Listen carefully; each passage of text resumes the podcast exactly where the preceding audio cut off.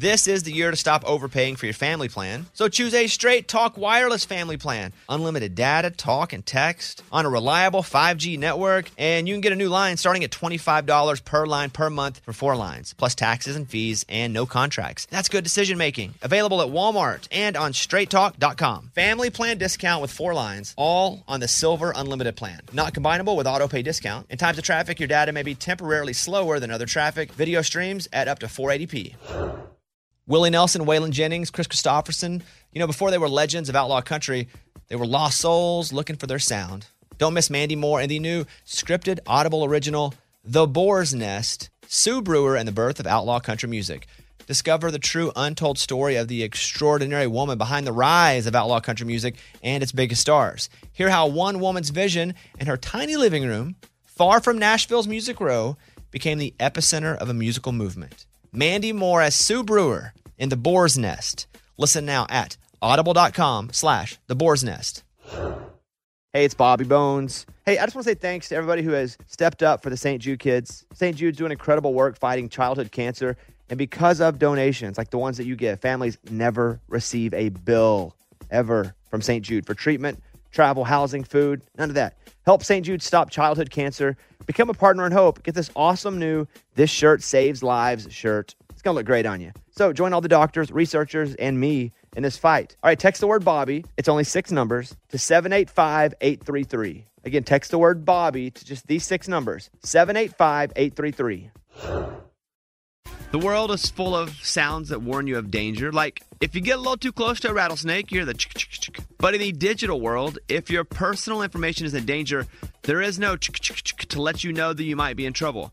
The good thing is that Lifelock has added the power of Norton Security to see more cyber threats, whether it's potential threats to your identity, like your personal information for sale on the dark web, or threats to your devices like malware or emerging viruses. If you have a problem, their agents will work to fix it. Of course, no one can stop every cyber threat or prevent all identity theft or monitor transactions at all businesses, but Lifelock with Norton can detect a wide range of threats that could sneak up on you. Join now and get 10% off your first year. Just go to lifelock.com or call 1 800 Lifelock and enter the promo code BONES. 1 800 Lifelock, enter the promo code BONES for 10% off at lifelock.com. I love Lifelock. I have used Lifelock. They've helped me so many times. Lifelock.com.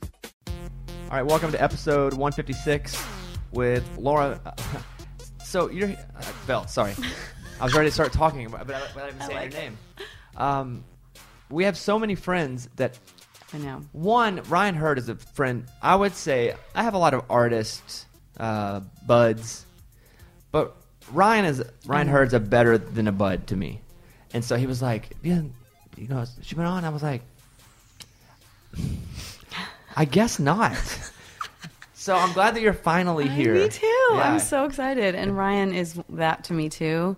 We date back pretty far. We were both like in other marriages when we met, both like little ragtag idiots and no idea what we were doing. And I bonded with him, and I was like, "You are a misfit toy. I'm obsessed with you." Right, and I think that's why I like him too. Oh, me because too. Because I'm a total misfit here, everywhere. He just does. He just does him. He's not interested, and Uh, I love it. We're talking about Ryan Hurd. Hey, let's run, let's run through a couple Ryan songs that you wrote with Ooh, Ryan real quick. yeah. Uh, his current single "To a T." Yeah. Got you down to a t-shirt, white sheets, red wine. Baby, you don't wanna leave. and then "Diamonds or Twine." Doesn't matter if it's diamonds or twine. Now he's told this story before about the right, but I, you know, it's always interesting to me to hear the other, Yeah. and not even other side, but the other angle Uh-huh. of like a song. So talk about this one for a second, uh, "Diamonds, Mm-hmm. Diamonds. Are Twine," which he wrote, you know, about Maren. Mm-hmm. About 20 minutes ago, I heard it in a Walgreens, and I texted him. Really? yes, totally. I was like, I was like, buddy, I told everyone in line I wrote this song. That's funny. I didn't, but I want to make him giggle. Um, that day was amazing. Every time I write with Ryan, I'm, I love him and I love writing with him. But he um, brought in that title, and you know, I know him and I know his love for Maren. Who doesn't? But you know, I, I- you know, you can feel energy, and he's talking about diamonds, and I'm like, mm, mean, you know, all that stuff, and he just wanted to, you know, write a monster love song, and I'm always game for that. That's like my favorite type of song. Yeah, I wonder because the environment for you know making money with music is different from the passion for making music, Mhm, and I even that's find right. that within myself. Like some things that I know are going to test well, and I talk about or that are going to get ratings. Mm-hmm. I don't really want to, and you got to balance. Yes. Or you have to find a way to make the things that are wanted in a way that you want to make them. And Yes. so you, you mentioned love songs. Like, do you ever get in a room and go, you know what, this song probably isn't going to be one that that is is streamed ten million times or radio Mm-hmm. plays, but I just feel like writing it. That happens to me here and there, but to be honest with you, I'm really obsessed with commercial songwriting and commercial music. So I'm not gathering a lot of like my influences for any from anything other than commercial music. So I'm hoping for the people I'm writing with and for the artists I'm writing for that there is a component of it's possible to be on the it can be on the radio even if it's a little you know a little different or something. I'm hoping that because all i listen to is the radio and you know music that's available not just on you know terrestrial radio but music things that people are consuming right now i hope that the component that i'm bringing is like commercialism commercialism or something like that. It's interesting that you would say that because I would look at you and go, has no interest in being commercial. You got the, you got the sleeve tattoos. You got the. I mean, you look ca- you look kind of counterculture. I th- yes, on one side, Yeah. me, I myself, I really am uninterested in the status quo of living and walking and breathing. But in terms of my taste in music, I don't know what it is. But if you heard the list of my like childhood favorite songs, you'd be like, "LOL!" Like, like it's songs that got me that still make me cry are like. Michael Bolton songs, and like like said, I loved you, but I lied. I actually showed that to Ryan at some point back in the day, and I was just like, he had heard it, but I was like, you haven't digested this enough. Like this song is magic. Like Mutt Lange, my heart is Mutt Lange's. Like I just I love music that everyone has agreed upon, and not after the fact, but kind of like you can see it coming. You know, uh, like the common denominator music is my favorite. Like this is accessible to everybody. I love language. I'm a linguist. I love words and the idea that you can say something complicated and emotionally complicated very simply turns me on. I don't know. You know, a song that I think is very available to everyone, and everyone kind of um, would assume their narrative is "Speechless," which you wrote Mm-hmm. with Dan and Shay, and so and the monster song. I mean, so it's got to be so cool to have a song not only be big, but be next level. Oh, it's so exciting. and to and it builds like a snowball. Mm-hmm. Here it comes. Is it going to do it? Okay, it's doing it. oh, it's going more than and now it's taking down the city. Yeah. Like it didn't just roll. Like it's gotten so big, it's knocking over houses. Yeah, I told I told my publisher and I tell a lot of people that "Speechless" is my first um, job security song, where I can tell that even if I never write anything good from this day forth, like some bitch is gonna call me in. 30 years and be like, my daughter's having a wedding. Will you? I can't afford Dan and Shay. Will you come play? You know, and then she'll pay me 10 grand to come play it. Like, I can see that that song, I knew it. Like, I was like, this song is how I'm going to keep my lights on. Like this kind of song. And, you know, at the end of your career, you've written hopefully like 10, 20, 30, whatever. But there's going to be three or four that people mention at the end of your life. And I have a feeling Speechless will probably be one of those. Yeah, I do too. And so when they put the record out, because I'm I'm really close with Dan, Mhm, Me too. and I'm pretty close with Shay. yeah. Um, I feel the same way. Yeah, I'm- Same balance. and so, um, like Dan was over at the house, and we were talking about the record, and I was like, "Is before Speech was a single, right? Mm-hmm. Tequila was killing it. It still It is. still is, right? Oh my Bo- God. both of those songs, they, like you almost can't decide which one to play because they're both so big and so oh, good, right? Are. And so I was like, Dan, I love Speechless. You should come play it on the show. The record mm-hmm. was just coming out, and it wasn't the single, but I was like, you have to, mm-hmm. you have to play Speechless. Yeah. Like that song to me, and he's like, you know, and they come and they play it.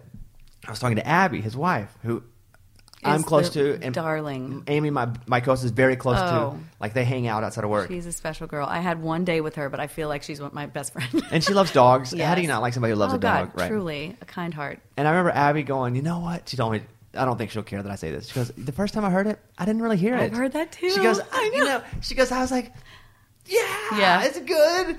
And I was like, oh man, Abby, mm-hmm. that song. that- it- when you heard it come back produced, were you like, oh my god, it's even better. It's better than I Oh. thought it could be. Well, what's amazing is the demo you know, Dan is really big on like let's let's present a demo. This song was we got the vocal and they didn't even add any harmonies. And I was like, guys, you're a harmony band. Like, are you sure you want to show the label without like the big sell? And he's like, we don't need, we don't need anything. We're done. We need to give this to, you know, Scott uh, and and see what happens next. You know, and he was right. Dan's Dan is a really special artist in terms of he has such a balance of like same thing like commerce and art. Like and he's psychotic, which helps. psycho. And and it's for me. I say that as someone who's also psycho, because we're both OCD, like crazy mm-hmm. with lists and tasks. Mm-hmm. He is the uh, most practical artist mm-hmm. I think I've ever met. I completely concur. And also to add a fun fact, he is the most inclusive. Like songwriters, you could be best friends with the artist. You're writing the song. Oh my God, you're on the bus, hugs, kisses, everything is joyful. You cannot hear from someone for a year. Like it's a real thing. And even if your song's on the radio, it's like see you at the number one party. Like sometimes that happens. And I not as much to me. I know this happens. Like you think you're best friends with people, and then they just split. You know, because they're busy, and it's perfectly understandable. But Dan makes time to be inclusive. Like he'll call and say, "Guys, I really think this week we're going to hit top 20 and but like he's giv giving us little like inside scoops and stuff and it's it's awesome and it's so special like to be involved in a way that's kind of new to me. I mean, I've been in the business for this particular business for 11 years and I've just never been so aware of what's going on with a song. But Dan and both songs, Keeping Score, the other one that With Kelly on Clarkson record. on the record, yeah. The two, like he'll he'll give me little updates. Oh, this even when that was happening, you're not gonna believe it, guys, but Kelly Clarkson's gonna, you Yeah. know, I mean that was huge. I've never had anything like that happen, and I would have found out. Typically, I'd find out from my publisher, and it'd be like, oh, and then I'd be thanking them.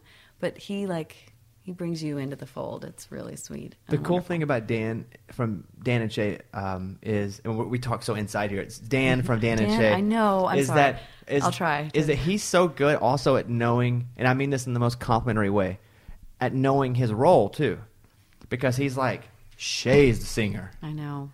like Shay's the He's front man. businessman. He's like, well, this is. Oh, yeah. Like I do this, and Shay does this, and we're great together. Mm-hmm. But I'm not trying to be the front man. I think they are so lucky to have found each other. Oh yeah. I mean, in both directions equally, equally. And they had tried different things that didn't work. Uh huh. but it was like reason. Mm-hmm. that perfect. But and listen, Shay's not tracking. Vo- tra- Shay's not doing any of that crap. Shay wants to Doesn't care. sleep and sing, and he's the best. He's the best. He is the best. And Dan is like, you sleep, sleep all day. I'll handle Yep. this. Uh-huh. And when it's showtime, you do show. Yeah. it's great. They're, they're a great team. Yeah, I love them. Oh, by the way, here's keeping score. It's uh, Dan and Shane, Kelly Clarkson. Don't know how many sunsets I got left, and I don't wanna ruin this moment by wondering what comes next. Did you write this as a duet? No, So it wasn't. We're gonna write this and go search for someone. no. I That's, mean, that's even cooler than if all of a sudden a big artist comes in. it's the best. That song is that song is like a lifer moment for I think for Dan and for me. Uh, he had that title, and um, he really was feeling those feelings. Oh, my phone. Let's turn it Probably off. somebody cool. T- tell us if it's somebody cool. Yeah, tell us if if it's somebody cool. Ryan. It's not. Not at all. It's the He- no. lamest person in my like. It's not a person. It's like a like a text a that is- It's like one of those. Yeah. It's a Walgreens letting bot. me know. Yeah. the exactly. Walgreens. Your prescription needs to be filled. That's what I get sometimes. I'm so cool. Uh, I knew it wasn't Ryan. He's doing an Ask Anything uh, Twitter Oh, chat right now, and he just answered one of my questions. No I was like, "How do your arms get so big?" and he did a video back. He's like, "Bobby in Nashville asked how my arms get so big." oh my god. Um, Let's circle back to abs and Ryan in a little bit because Okay. that is a good story. Because I talk to him all the time about the body. Oh yeah, All the I make fun of him Yeah, all the time. I make fun of him because I want it. It's one of those where it's like I'm gonna make fun of you because I don't have it, and I wish I did. Uh, but just uh, on the Dan and Shay, just one final Yes. comment about this. Like from speechless, you're gonna be so rich. Isn't that so cool? Isn't, I mean, really. It's not even you're probably, you're not even getting paid for that song yet. I would imagine. Has no, have the check have- started? No, I it'll be it'll be three months or three quarters before. Yeah. and then it'll trickle a bit. Mm-hmm. But you're gonna be so rich from that. That's gonna be so cool, man. And you know what? You deserve every freaking penny of it. Thank you. How many people wrote that song? Four. You, who else? Uh, Dan, Dan Shay. and Jordan Reynolds, who you should, who is a hoot. I don't know if you know him, Jordan but he's Reynolds adorable. From, from Brandon, I don't know from Brandon Ray. I think he's worked with Brandon Ray on producing Maybe stuff. I don't know. I only know him as a goofball friend of mine that I write songs with. I don't know who else he works with. Yeah. I know he works with Dan and Shay a lot, though. Mike, who was in here recently after Ryan that was telling us to bring her in? The hell? Some, somebody was here recently. Wow. Maybe- Was do you know Joy Williams? no. Somebody was here the last couple because you've been a couple people have been like, hey, and I was like, I, That's I so feel like I know, I know. I, That makes me feel really special. That's cool. You know what's cool? I, like I was reading about, so I know the music part of what you've done because one, I'm a fan of song. I'm a fan of just writing. Like Mm-hmm. I I'm a writer. I don't write songs. Like I love that you care so much. It means But- so much to all of us. Like I enjoy the art of, of writing Mm-hmm. and creating, right? And so that's why I started doing this because I'm like, I just think it's cool. Yeah. And all of a sudden, the thing gets downloaded like hundreds of thousands of times, Yeah. right? And so I never did it for that, Mm-hmm. but I was like, I love it, and so I started doing the the um, like studying the, the writing part of it. But so I'm looking up and I know all of your songs, but then I look into you and you, and I start to see like the, your music history Oh God. because you were actually a, a singer in a family band, Mm-hmm. Yes, which I- think is so freaking cool. Because you talk about a relationship, Yeah. that's like nine of them happening at once in a family band. You can't even just leave that one. No. Well, you do. Well, you do, but when you do, you're done, done. Like you have to leave, Yeah. leave. Oh, But it's yeah. not like you can just take. Yeah. That's your family. Yeah. And even then, you can't really leave. Well. Like they're still your family, Yeah. kind of. No. no. Tell tell me about that. So how old are you? And, and I my family's uh, I speaking of counterculture, um, I was raised very unusually. Unusually, that's right. Um, and it's a very long story, but um, yeah, it's like uh, raised in New York. No, like I was born in New York. A month later, we moved to Florida, and then a year later, we moved to Alabama, and then a year later, and I, as a child, I was like, oh, we move a lot, but really, we, my parents are kind of like, what's the word? Um, uh, gypsy kind of people. Okay. And uh, we lived in other people's houses a lot, and it was like financially very, very tumultuous. And we would do creative things, you know, for my dad's art a lot as a kid. Is that why you were gypsies for art? Yes. Okay. And uh, it's religion is another component, but whatever. It's mainly that. My dad was creative and he wanted to be creative and we were kind of like, "Oh, well, you guys can." It was a strange strange upbringing. And the band was really like the last, you know, version of that. So we were like, you know, there was another financial like, "Oh god." And I was like, "Let's start a band." And just so happens we're really we were really good. Like my sister is an incredibly gifted singer and and songwriter. She has a song on the charts right now. She's a songwriter as well. My brother was very gifted at playing guitar. My my parents are actually extremely gifted musically, and we were signed to Atlantic Records. I mean, it was this whole thing. But really, it's like one this habit i the up down habit is just it, it's really hard to shake and that was the band you know? It was pretty tumultuous so i don't look back on it like oh what a wonderful fun thing i got to do. It was more like obligatory and i'm really happy that i was like through a lot of therapy i figured out what was going on there. Like it was a lot of weird stuff but How old were you that it was obligatory? Obligatory. that's what makes it weird is like we were so secluded we were so secluded. We didn't have a community. That's part of why i'm so grateful for nashville. We were we moved around a lot. Our family was all we had. So at 18 years old i wanted to go to college and there was a financial problem and it was like let's work for the family and it lasted 10 years so like 18 to 28 Wow, you were in the band for ten years. Yeah. And you'd never loved it. no And you were the front. me and my sister shared the lead, but yes, I was the I wrote a lot of the songs. I played a, a bunch of the instruments, and I was managing the band. I was doing everything, and it was really just trying to keep my parents' lights on. To be honest with you, like I was just trying to save the family.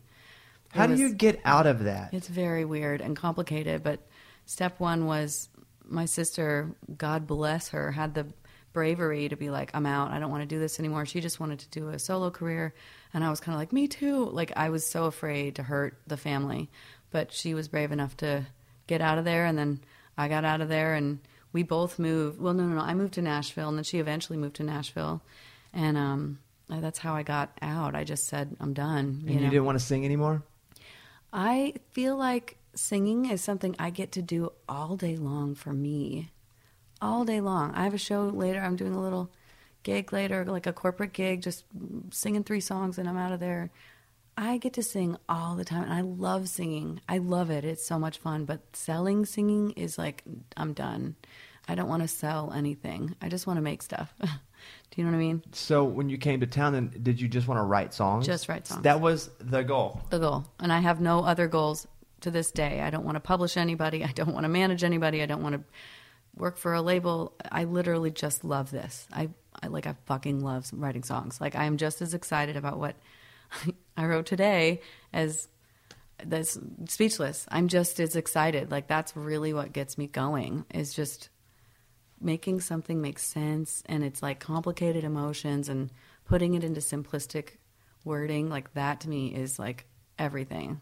Do you think that your not so awesome experience singing in the family band, though, has made this happen now where you don't want to sing because of that? I think there's a portion of it there, and I, I feel like that's sort of a therapy conversation that I will work through at some point with my amazing therapist Laura Lee. She's like my she's like my safe place. You, You, know, if you're shouting at your therapist, you love them. I've done that I many know, times too. Laura If you're shouting Lee, out my I name. love you, girl. Like, I'm so grateful. She's really helped me through like kind of really putting a lot of this in its place. Like it's a very complicated and unusual life. Have you ever read The Glass Castle? I have not. I haven't either. She told me like, don't read it, but that's your life. Like it, it's a really weird upbringing where you have there's no safety or security, and you're just kind of hoping everything. I mean, that's not no way to raise children. And I have three children now, and like I'm, you know, aware of what happened a little more, you know. But that's that could go on and on. It feels like pop music was your counterculture. It is. you, did you talk about you love pop You're- music? You just nailed it. you weren't supposed to love pop music. That's exactly right. And you you fucking nailed it because when we were signed, I wanted to play by the rules and it was like we're too cool for that, we're too cool for that. And I was just like, but it's good. And I don't understand. Like I was so confused. and you weren't supposed to like it. And what do you do when you're young? Everything you're not supposed to like, you're drawn to. you just gave me something new to chew on. Truly, that is the truth. I love rules. That's really what it is. My my family didn't was allergic to rules. Like, no, thank you. I don't want to be a part of that thing. And so there's a little bit of counterculture like in my blood. But you're absolutely right. Music was like the thing. I I love bumper bowling. I know how to hit the pins. Like. You know what I mean? Inside the lanes, you are amazing, and you love lanes. my I love Yeah, I do too, and I, I love, love to. I love to create lanes and stay in them. Yeah. I didn't have any rules ever. I grew up, mm.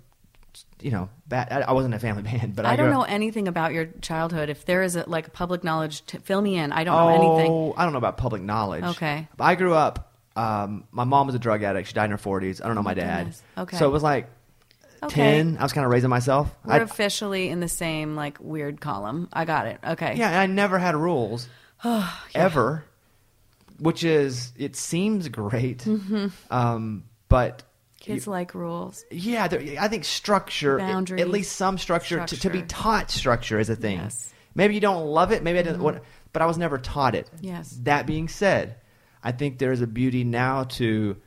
I don't ask about a lot of rules. I just go and do things. Right. Mm-hmm. And then if I need to learn the rules later, I do. But I think you're able to go into so many undiscovered places where it seems like, wow, this person's a real trailblazer. But no, no, I'm not trailblazing anything. I'm Mm-hmm. Just doing what I feel instead of doing Yes. what I've been taught. And so, yeah, for me it was I had to kind of grow up real quick. I think that's a fair. Everyone says, you know, I don't know if you've seen. Everyone's seen "It's a Wonderful Life," but you know when he's like, "You were born older, George." It's like I feel like people that are in situations like that just are born older, lucky for them, or they have to grow up really fast. And I don't know. I'm glad to hear that about you. It's neat to connect about that. Uh, Luke Dick is someone also really weird. chi- Like everyone with like weird stuff. I'm like, oh, you know, Jessie Jo Dillon is another one you might want to talk to someday. She's amazing. And I find these like weird people, you know, Dan, weird people. Everybody's like funky stories and that's what makes me feel cozy. But then, like you said, I, I think it serves you. You know what I mean? Having like shitty uh, situations as a kid, I wouldn't undo it. Like if Yeah, I could either. go back, I wouldn't undo a thing because I feel like I'm calmer than this. Doesn't seem like that big of a, a deal. Like I'm very like I'm just having fun. I'm having fun, you know. But I think that's what I have to be grateful for. It's like thank you for setting the shit bar so high that I hardly ever like I don't even see it anymore. My life is like really easy, and I'm like God, yes, you know. Do you? I'll, I'll, not project onto you. I'll tell you me, and then I'll, I'll Okay. ask you the question. because you know, in your childhood, you're wired pretty hard, and it's hard to shake that. And Mm-hmm. You're that's right. why I've been through a lot of therapy. It's because I know a lot of things because I was taught a lot of things early, and not the right things. Mm-hmm. Yeah. So you're trying to unlearn things. Mm-hmm. And for me, uh, vulnerability stuff because I had to like be right. I did. I was the only one there for me Right. put the shell up, never let it in, right? Right. And so, you know, I still struggle with that now. I do too.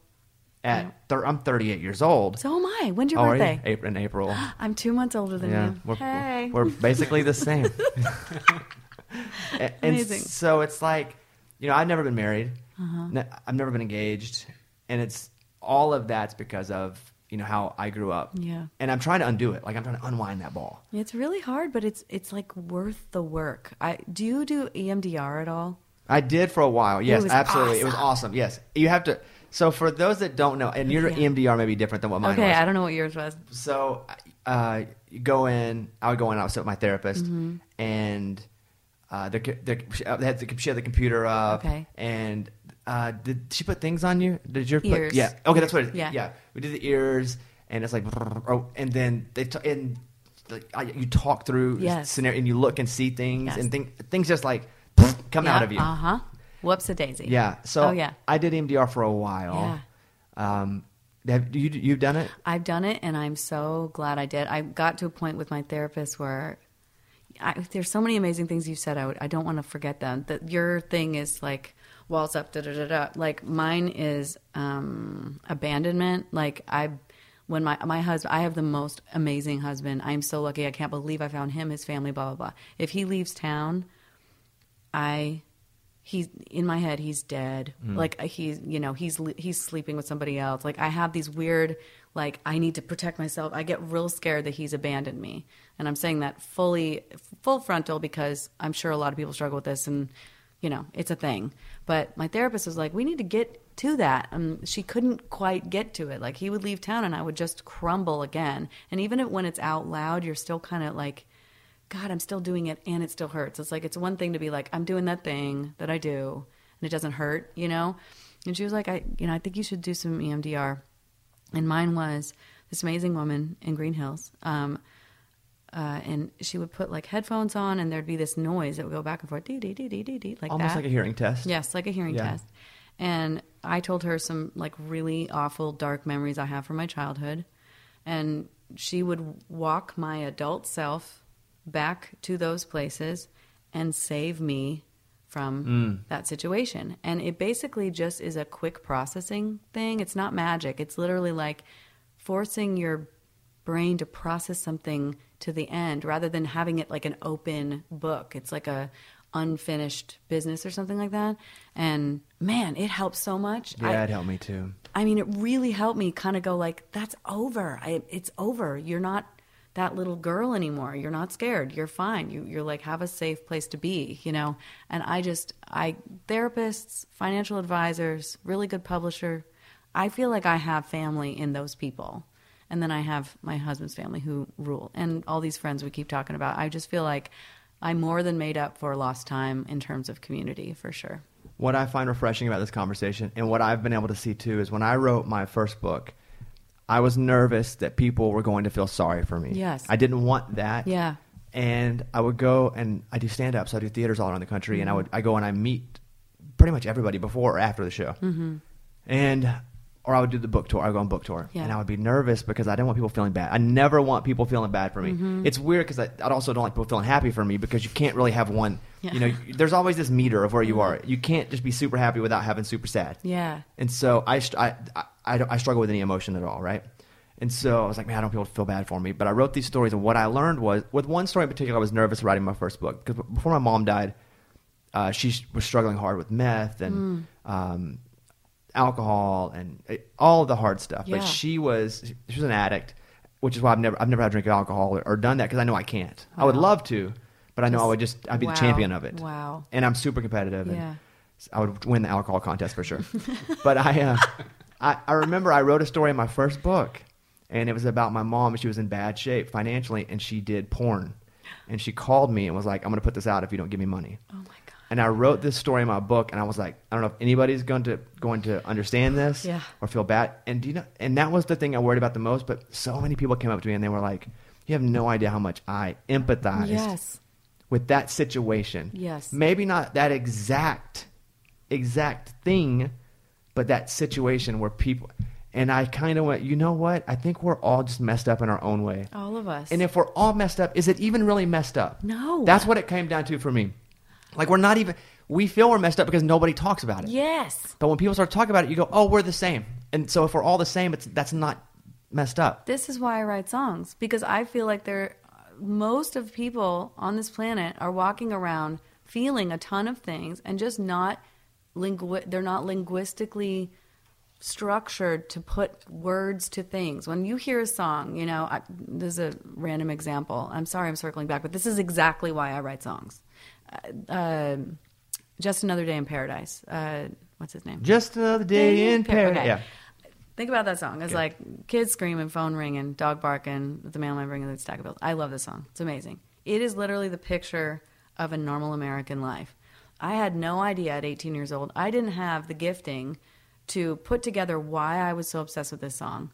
But I now know, like, I was setting a picture for what I wanted despite everything that was going on around me, I just wanted to be under a roof in a safe place with some kids and a dog and it being okay that the you know this the biggest problem was that you know the pizza guy didn't deliver the or like you know the restaurant didn't take the reservation like I had no idea at 18 I think it was around where I was like why does this song make me cry Well, every time I hear it I want to cry that writer, Craig Wiseman, I texted him about this after I had my babies. I was like, "You set a whole standard for wh- how, what I wanted to live, and I had no idea." And here I am. I got my two baby. I have twin babies, and I had my babies, and they were a month old. And I'm texting him and going like, "You literally made. You kind of made this happen by writing this song. Like you gave me something to strive for that didn't resemble my life at all."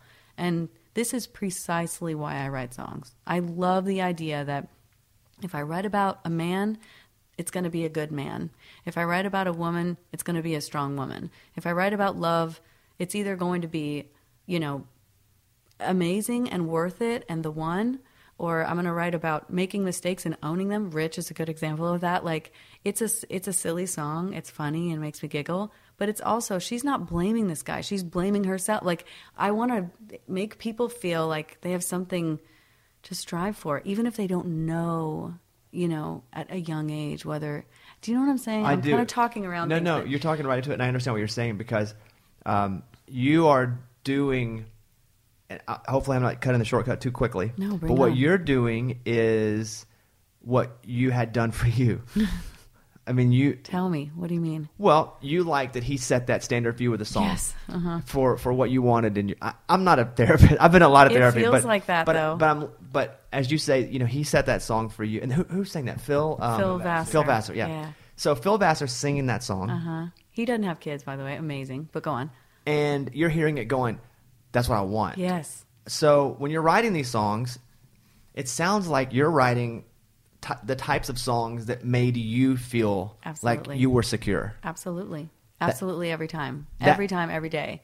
Every movie I ever saw that made me feel something like The Goonies about love, like I those are noted. I know they're in there and they're part of why I found the love of my life. It's because I took I was like, This is what love is, this is what I want. It's like you, you keep putting it in a little basket or something. You're writing for others what you needed. Yes. And what I hope people will feel good hearing is possible. I don't know. Art is so Yeah. powerful. I mean, art makes us do really weird shit and makes us move to Guam to pursue, you know, whatever. We just do weird stuff because we're inspired by something artistic and I'm talking way a whole lot about No, this, no, but this is This so good. why I write songs for sure. Let me let me throw this commercial real quick. By now, you may be racking your brain. Valentine's Day. What are you going to get her? 1 800flowers.com. I'll say it right now because it is not complicated. Roses from 1 800 Flowers are a no brainer. Right now, when you order early, 1 800 Flowers has amazing deals. on vibrant and romantic Valentine's rose bouquets, arrangements, and so much more, starting at $29.99. There's so many unbelievable deals from 1 800 Flowers, but you have to hurry. Gorgeous Valentine's bouquets, all the arrangements, starting at $29.99. It's an amazing deal, but it will not last long. I'm telling you, so many of the listeners so many of my people have done this. They love it. To order Valentine's bouquets, arrangements, and more starting at $29.99, go to 1 800flowers.com, click the radio icon, enter the code BBS. The code is BBS. You're listening right now, maybe you don't have it yet. That's why I'm here. 1 800flowers.com, click the radio icon, and enter the code BBS, as in Bobby Bones Show. BBS. I love that Dollar Shave Club has everything that I need to look, feel, and smell my best. And what I love even more is the fact that I never have to go to a store. That's because, well, one, Dollar Shave Club delivers everything that I need right to my door. And two, they keep me fully stocked on what I use so I don't run out. It works like this. They got it all. No matter what you're getting ready for, head to toe. Your hair, your skin, your face, you name it, Dollar Shave Club has it. That's what I love about it too because I have it set up that the toothpaste is sent to me. The Dollar Shave Club toothpaste, it's every three months, comes to my door because for some reason I always forget to go buy toothpaste. And it's also great toothpaste as well. They have a handsome discount. The more you buy, the more you save. Right now, they have a bunch of starter sets you can try for just five bucks, like their oral care kit. After that, the restock box ships regular size products at a regular price. Boom. I don't know what you're waiting for because you can get your starter set right now for $5. DollarShaveClub.com slash bones. DollarShaveClub.com slash bones. I love it. DollarShaveClub.com slash bones.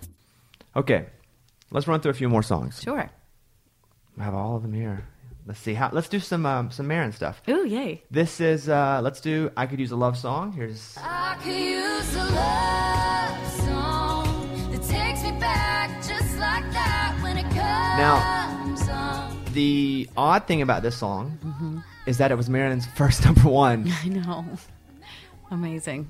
You know, and congratulations to you. Thank you. She should have had a couple before it. I agree. I totally agree. but that's her first number one. That's Yeah. a that had to be cool for you guys It was really special. because she finally did it, and you are on that team that finally did it. I completely concur. It was a really magical thing to be a part of. And Jimmy and I, who wrote that with her, we have a bunch of songs coming out on her next project. It's we have a very incredible writing relationship and friendship. There's a, a great team of people. Maren is a magic little creature. I just adore her. Here, little creature, that's funny. Um, here is Rich. Boy, I'd be rich, head to toe, Prada, Benz in the driveway. We got to number two. Two, I know. How funny is that? Ah, it was really funny. Uh, I had had, I, I could use a love song in January, and I knew Spe- Speechless was going to go. This was between, and if it had gone number one, You got the triple play. And I would have been the first woman to do that, a new woman to do that in a really long time, and I was like, spot. God, do it! you know, and the funny thing was, I remember the, um, just the inside stories about the, Yeah. the things that you don't get to hear as a songwriter, which are weird for for me to hear now as someone who is, you know, I'm on like 150 radio stations, and Mm-hmm. I try not to be the programming guy because I don't want to get in those battles. Because what's happening with the programmers is. It's a penis measuring contest between the people that are running the streaming service and satellite, and they hate each other, and it's a whole. I'm not trying to be in that, right? Right. But I love music because I also create things, so for a different reason. Yeah, So I'm hearing these conversations about Rich, and people are like, mm, "It's not country." Ooh, it's I, Mm-hmm. I and. I, stations were pulling out of it, hmm I know. and it was so frustrating because I'm also friends with Maren, and I'm I'm in too deep in all the ways, and I just remember being so frustrated that Yeah. it got to two. I know. It was still thrilling. I mean, it was on the chart long enough where you're not going to look back in five years and go like, ah, it was a number two. I mean, people know the song. It was also a fourth single. Those are those are interesting things. Those are interesting cells. Like she's on her next. She's in the next space. You know. I, I mean, they were going to pull it at thirty, pull it at twenty, pull it. Oh, at they were going to pull it the whole time because Oh, I, I was seeing all the complaints. Oh, And here's yeah. what saves songs in the end.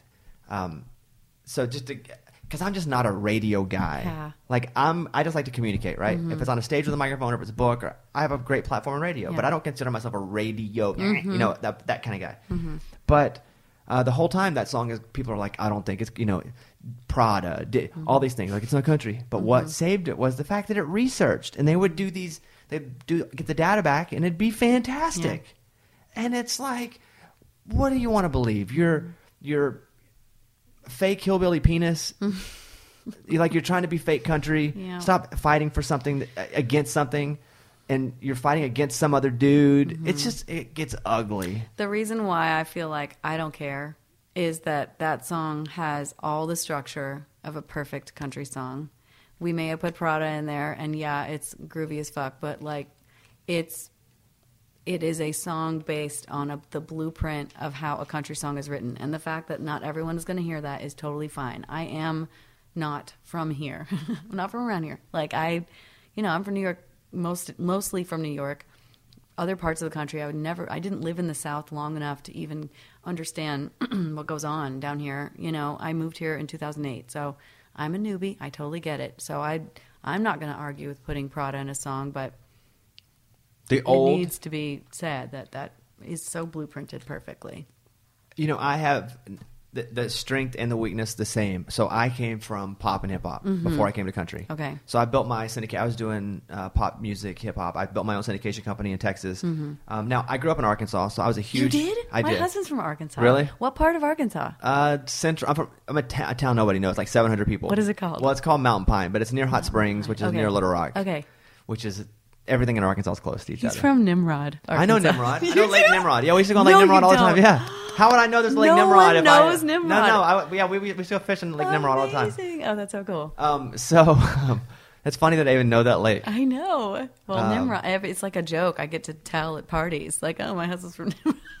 I know where that is. that me is. giggle, yeah. yeah. In Arkansas, I played so much ball around the state that you kind of know oh, yeah, everything. yeah, that makes sense. Um, so I had a country background, but I went to pop and hip hop, and I did sport, the national sports show. I did a national rock show. Hmm. I just love music, but I was always the same, right? I'm the same person on all formats. Mm-hmm. And so, but when I came over to country full time, I didn't know the rules. Yes. Back to what I was saying, but that's what has made me successful. Is that, and I was hated. I was hated so much. I was hated, and you know what? I still am a little bit. And I'm a really good guy too, but I'm still, I'm still hated because I do things different. And, but I think that, and what you brought in, what I was able to bring in was what real people feel.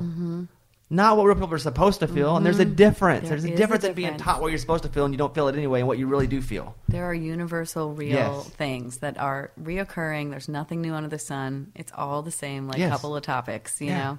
Yeah. crazy. Um, so love you know I when when that record came out, right when it came out, we played Rich and we switched around.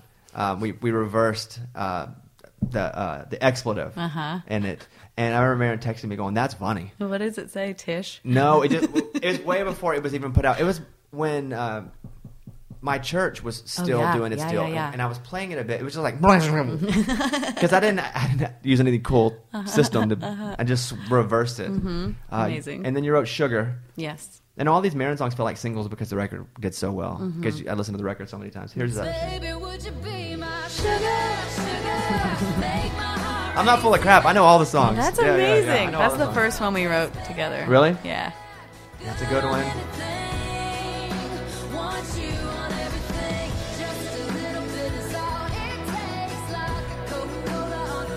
Still like listening back to this stuff? Yes. You do. Not all the songs I've ever written. Some of them I'm terrified to listen to, but that that record still stands out. My kids still like to listen to it. Did you have? Do you have any hits that you're like? I don't know if, I like that one still. Uh, what's funny is they've become something new. I haven't had any like singles that I thought were awful. Like sometimes you just hide under and just hope that the song doesn't get cut. There's one You don't have to say what it is. I won't, It's- and it's not. It has never been cut. Mm. But I swear, there's this time where I'm like, "That's the one. It's gonna ruin my career. Like, it's gonna get cut, and it's gonna make me feel so embarrassed." But like, I- no, I. But they become something new. Like, "Lonely Eyes" is a song I, I liked. Oh, there it is. Look at that. I always loved the song as a piece of art, but um, playing it made it different. Like I play it differently on my, you know, on my little writers round shows, and I was like, wow, I hear this a little bit differently, you know. And I, the lyric jumps out a little bit more after the fact, which is bizarre. I mean, I was there. We all wrote, you know, it's weird how music just pops out differently at different times. Your first number one was "Drunk Last Night." Yes. Eli Young Band. This is so weird listening to all these in a row. All together, it's like a, it's your life. It is. Here it is. Here's an audio I'm like, version. of Am I it. about to get buried? So, at this point, let's leading up the, the, the day before you wrote this song. Well, even when you wrote the song, you don't know for a while. So, Actually, yeah, mhm. because you write it and then Yeah, it kind of takes a minute. exists, and then there's this person may cut it, Mm-hmm. or this person's going to cut it, and you go, "Are they really?" Then they do, and you wonder, "Is it a single?" Yeah. and then so it's there's a so we'll just act like that's Yeah. the line the, Yes. the day before you cut this. Where were you before you had this number one song? Where was I? Like not even like, uh, a, like, literally, like it, in- career. career in your in your mind as a songwriter. Okay. I, again, very lucky. My life was so shitty before that every step of this has been kind of fun for me. Like, I bartended for four years, then I got a deal.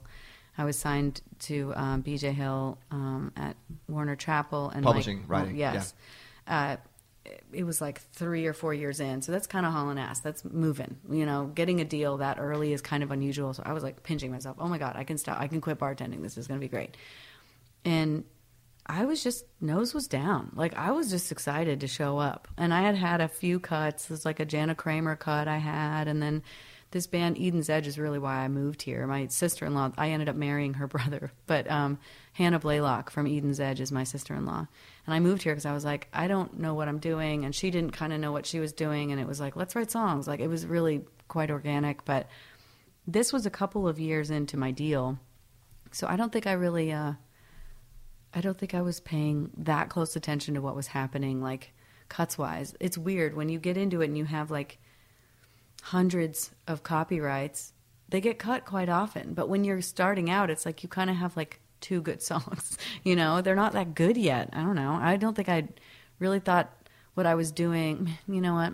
I think I did think what I was doing was good, but it is funny looking back because that was definitely the first one that was just like, well, there you go. And I remember playing it for my publisher and just going like, if we can't get this to cut to get cut, like I officially don't have a nose for this. Like this song feels like a hit. And um, Allison Jones was in the other room and she popped in. She was like, "Can I put this on hold for Eli Young Band?" So it was, it was fast, but my nose was down. I mean, to answer your question, I just feel like I was really focused on trying to just build a catalog and do a good job and show up and not be nervous anymore, stuff like that. That's a thing too. You go into rights with writers that you really oh. respect, and Oh. and the more you do it, the harder it is to get into rooms. Oh man. And then when you do, it's almost like if I don't do a good job, they're not going to mm-hmm. have me back. That's exactly right. Tom Shapiro was the one where I was like, I had to calm myself down. Like, I had to like, like I was definitely like n- super nervous. I hope he doesn't know that to this day, but I was so nervous, and I went in there and he was just a darling, and I calmed down, you know. But it was mo- that was where my head was. I was just trying to be like good at this, you know. Did you play the I, I'm good card? Like I know I'm good, not in a bad way, Hmm. or did you come off as? Because for me, if I get on other like comedians, Mm-hmm. I'm like, oh my god, oh, I need I need to act like I don't care, Yeah. but I really care, and I want Mm-hmm. them to think. You just try to fit in with people that you think are awesome.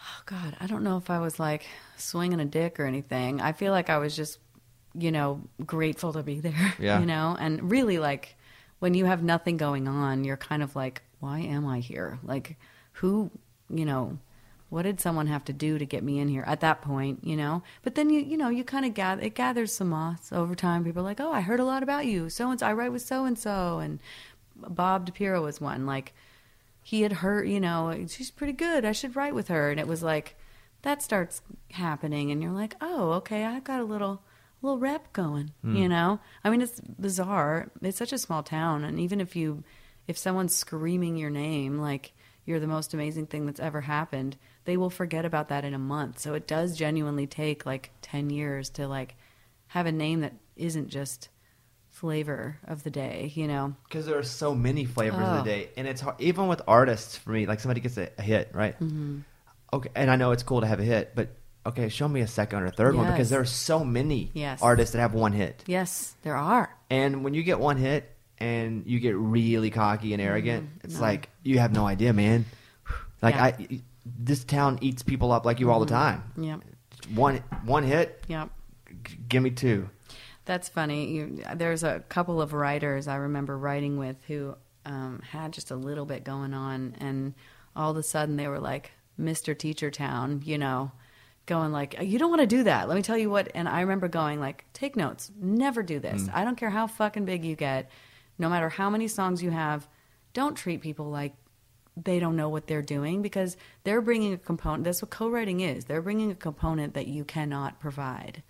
There is a reason why they're there, and if there isn't a reason, then don't fucking write with them. But like, if there is anything to give here, like, don't condescend, you know. And everyone's at different places. I remember the first time I wrote with um, it wasn't the first time. It was a couple times. Uh, Mark D. Sanders. I got to write with him, and he did this thing with this terrible idea I had. I can't believe he even wrote with me. I, my idea was awful. It was like I think the word like Hallmark card and Walmart were rhyming. Like it was so embarrassing. Like in retrospect, but I was like, I know. Da, da, da. And he did this trick that I do all the time now, where sequentially he circled back to the to the first um, verse conceptually. So it's like we went through the song, you're in the story, it's moving along, and then all of a sudden you are physically back where it began, and I was like, "How did you do that?" And I I meant it. I was like, "What did you just do?" And he was like, "Well, that's why they pay me the big bucks." Like he's so adorable. He's a good friend of mine, but he was really sweet and kind Yeah. about my lack of knowledge about that. It's a trick everybody uses. I just hadn't seen it before. And I think about that all the time when I'm writing with someone who's a little more new here or a little green. Your tricks are mind boggling at this point. You're helping them learn these little things that, and condescending, being condescending about that can just, it shuts me down. I don't do like mean. I just don't. You know, I don't the- like mean. This festival and concert season will be all about the boots, and Tecovas is your next stop before attending your next concert. Tecovas has seasonal and limited edition offerings this spring. You're talking about men's boots, women's boots, um, apparel, hats, bags, and more. All Tecovas boots are made by hand in a time-honored tradition, timeless style, always on trend. And Tecovas has first wear comfort, little to no break-in period. Like it's hard to find this level of comfort paired with this level of style. Plus, direct consumer pricing keeps the value on your feet, the money in your pocket. So stop by your local Tecovas store, have a complimentary drink, shop the new styles. You like the smell of leather or no? I love it. Yeah, that's what the whole store basically is fresh leather, Yep. friendly staff. Or like the smell of staff? I don't know. I guess, I'm sure they smell good there. Many stores have leather custom branding to make your boots truly personalized. What a gift, too. Regular live music and events, there is no in store experience like this. If you can't make it to a store, just visit tecovas.com. T E C O V A S.com. T E C O V A S. Yeah. Yeah. Dot com. Tecovas.com. Find your new favorite pair of boots today. Willie Nelson, Waylon Jennings, Kris Kristofferson. How did the biggest names in outlaw country start a musical revolution? Through one woman's vision from one tiny living room. Don't miss Mandy Moore as Sue Brewer in the new scripted Audible original, The Boar's Nest, Sue Brewer and the Birth of Outlaw Country Music. Discover the true untold story of the extraordinary woman behind the outlaw country music movement and its biggest stars. Brewer shaped the sound and soul of country music as we know it today, despite never picking up an instrument herself. Lovingly dubbed as the Boar's Nest, Sue's Place was an intimate staging ground where a new breed of singer songwriters, wounded souls, wayward upstarts, that's where they would spur each other and tap into something bigger and something realer. Starring Mandy Moore and featuring Ebon Moss-Bachrach as Shel Silverstein and TJ Osborne as Johnny Cash, alongside a full ensemble cast. Audible invites you to enter the boar's nest and experience the rise of a musical revolution. One woman, one time, one place. The Boar's Nest. Sue Brewer and the birth of outlaw country music. Listen now at audible.com slash the boar's nest. Hey, it's Bobby Bones. I just want to say thanks to everybody who has stepped up for the kids at St. Jude. St. Jude's been leading the way in the world's best survival rates for some of the most aggressive forms of childhood cancer. Your support means that families never get a bill from St. Jude for treatment or travel or housing or food, so the families can focus on helping their child live. And that really hits home for me because I've been to St. Jude many times. I've hung out with the kids, played music for the kids. I was in the hospital a lot as a kid. Now, I didn't have cancer, but if it wasn't for people stepping up, I don't know that I would have been able to go and stay in the hospital and be taken care of. So that's why we do this, take care of others.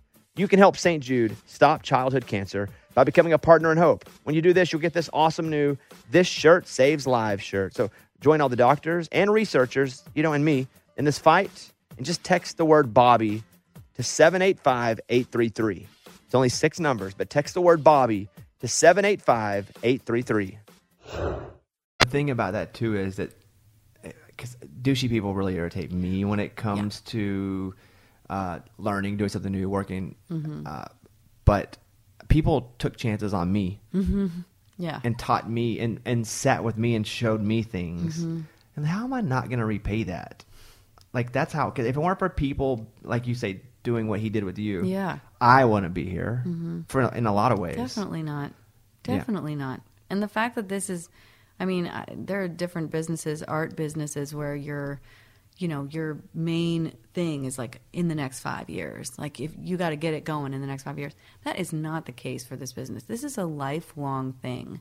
And it is very sobering and also awesome to remember that at the Hall of Fame dinner every year, I don't know any of those people. I I don't know any like I don't I only know a handful of the songs. That's going to be me in 40 years. Like there's going to be a bunch of young people that have no idea. They might ha- remember Speechless. Like they might. But like it's going to be like who is she? And if they're awesome enough to show up and watch my little presentation about how I had an awesome career and I made a lot of friends, like then I won. You know what I mean? Well, you'll be in your gold hovercraft for speechless money, flying in. Yeah, with your with your unicorn.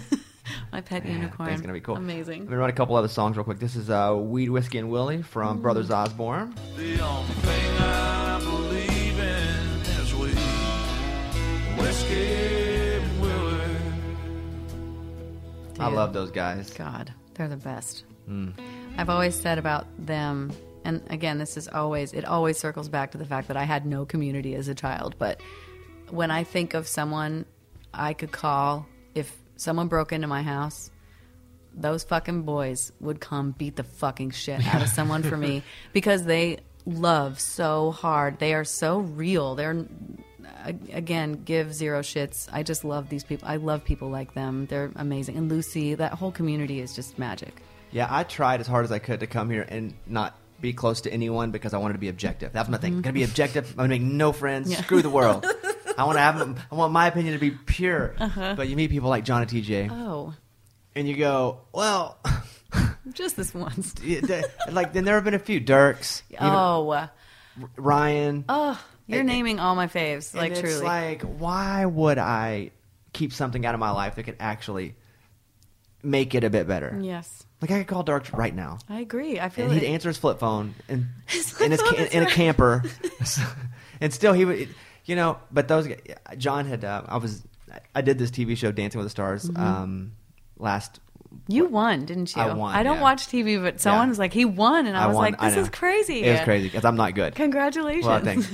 My point is, John and TJ's mom was a huge fan of that show. No. huge fan, and also she was a big fan of the radio show. Uh-huh. And because they would listen before she moved down here, up in D- near- near DC, Mm-hmm. and uh, so she was a big fan of both, right? And when she heard I was going on, it was like her two worlds were combining. And I, and so John texted me, he's like. My mom's having her 70th birthday. This is like three weeks ago. I was doing dancing with us. I was on the stage in a, Uh-huh. a full outfit, about to walk out, and I get this text from John. He's like, uh, I never told the story. He won't care.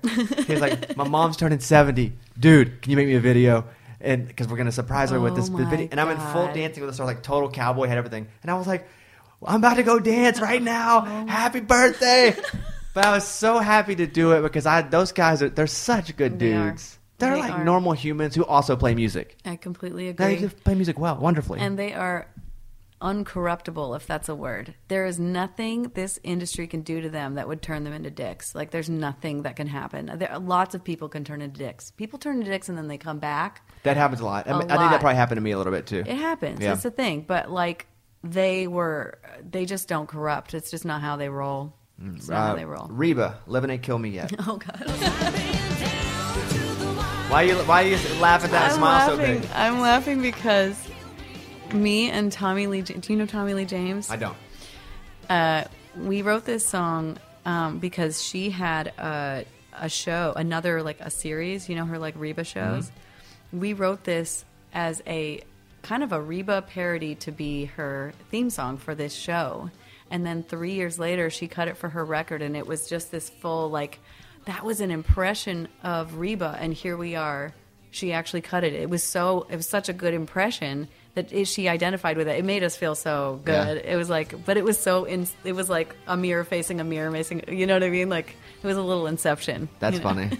That's cool. It's also cool to have a Reba song. Oh my god! All other things aside, like it's freaking Reba. No, my bio always ends with and Queen Reba. Like Yeah. she got a like you know it is a thing. You're absolutely right. There's there's a few people. George Strait would be one if I Mm. ever God if that ever happened.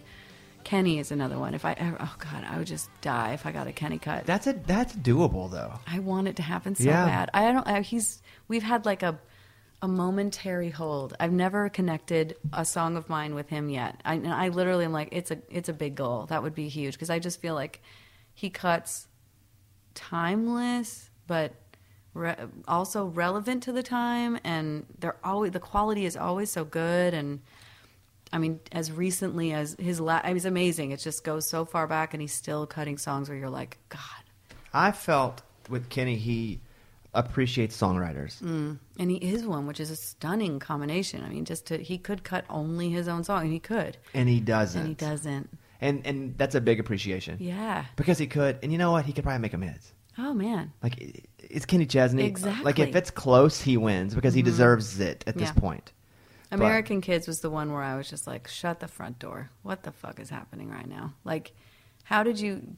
That is such a timeless song. I've I've like kissed the ground that song has walked on. I just think it's magic, and he made it magic. The production on it is perfect. And it's just, and his career goes back like thirty years. That's crazy. Yeah, it the Kenny and the McGraw stuff Yeah. is wild to me because there have been artists who've done 15 years and then um, it's not worked out and they're retired and they're considered legends. Yeah. These two are still contemporary It's insane. to where they're not as considered as legendary Mm-hmm. with bigger careers because they're still going.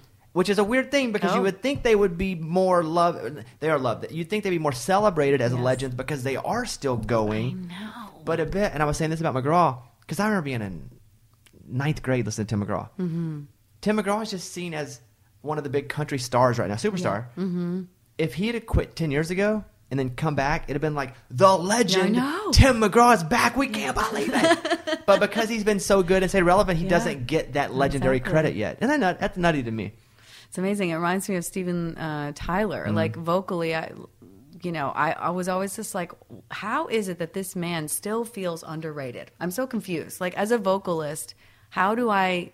How are you not getting? Even though you're a monster star, it's like Aerosmith for life. Every it's crazy. They're like legendary, and yet I still feel like people are not listening to how brilliant his vocal is. Like brilliant, but it's probably because of what you just said. Yeah. They- he never goes away. He never went away, so you don't have time to, That's to really appreciate how amazing it was. Yes. Because we don't even let's take a step out of music for a second.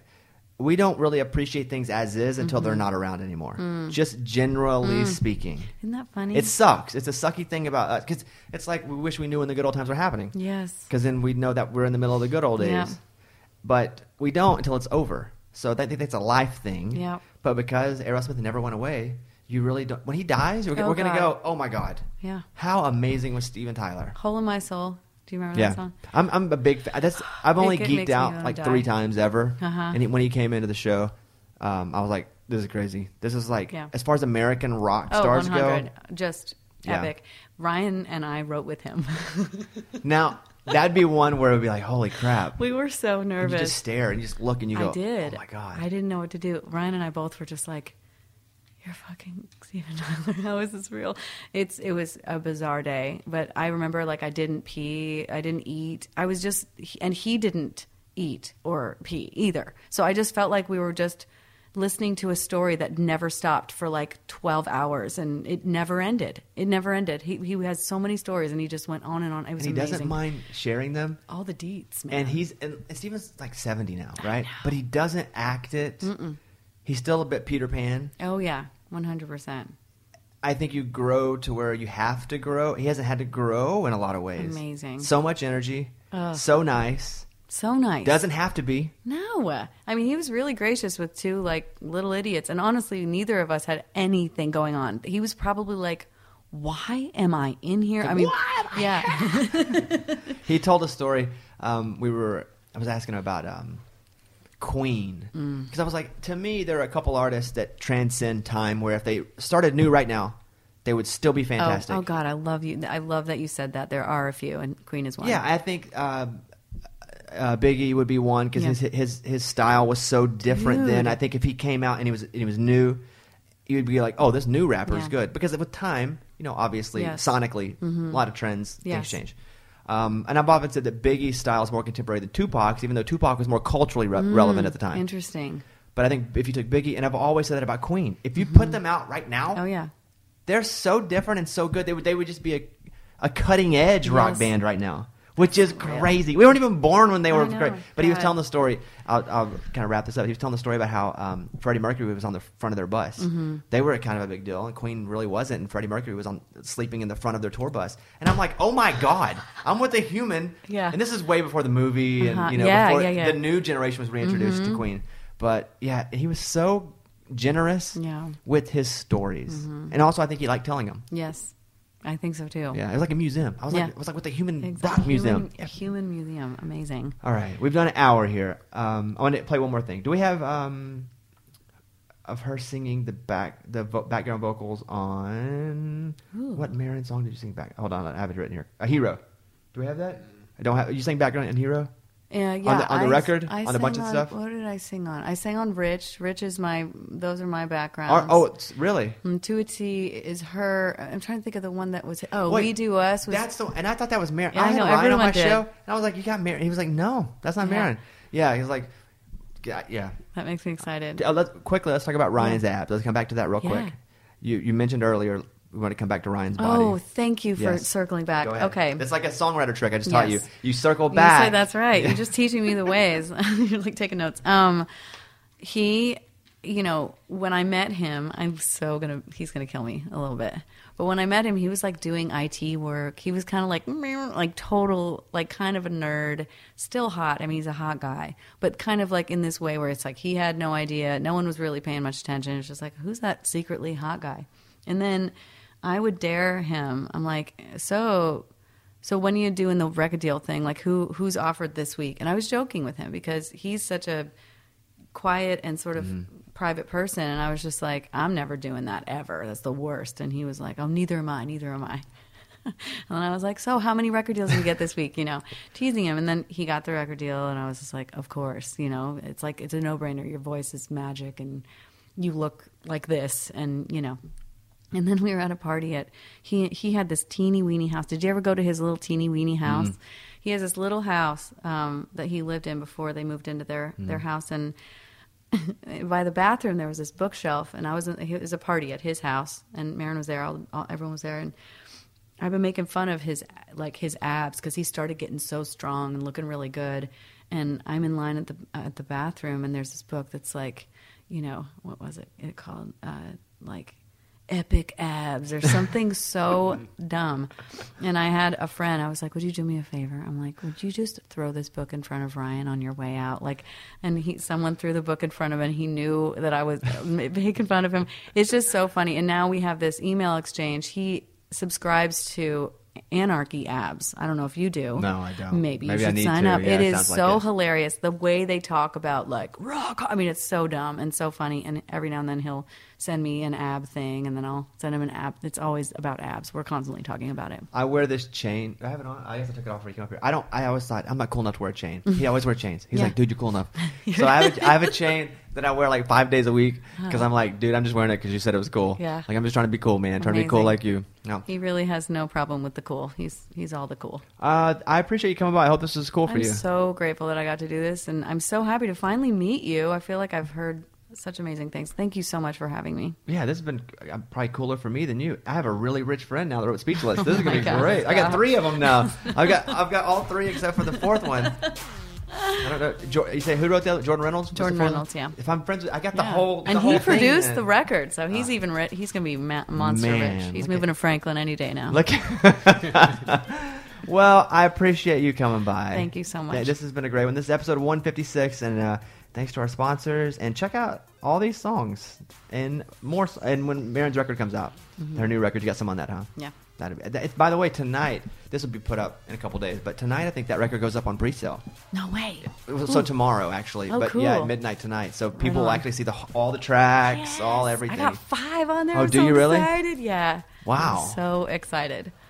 Ugh. Are they already talking about singles like two and three and four in? Are they, they, mentioning they, things? they chat, but I don't believe anything until it happens. Although Maren's really, uh, she stays on track with her plan. She Yeah. has a plan, you know. But one of the songs is coming out as like one of those rollout songs on the 22nd. Mm-hmm. like one of the instant grat Yeah. songs. Yeah. Mhm. All right. Well, that that'll wrap it up. Thanks, Mike Deep. Thank you. Thank you. All right. We'll see you next Thanks time. Bye, so everybody.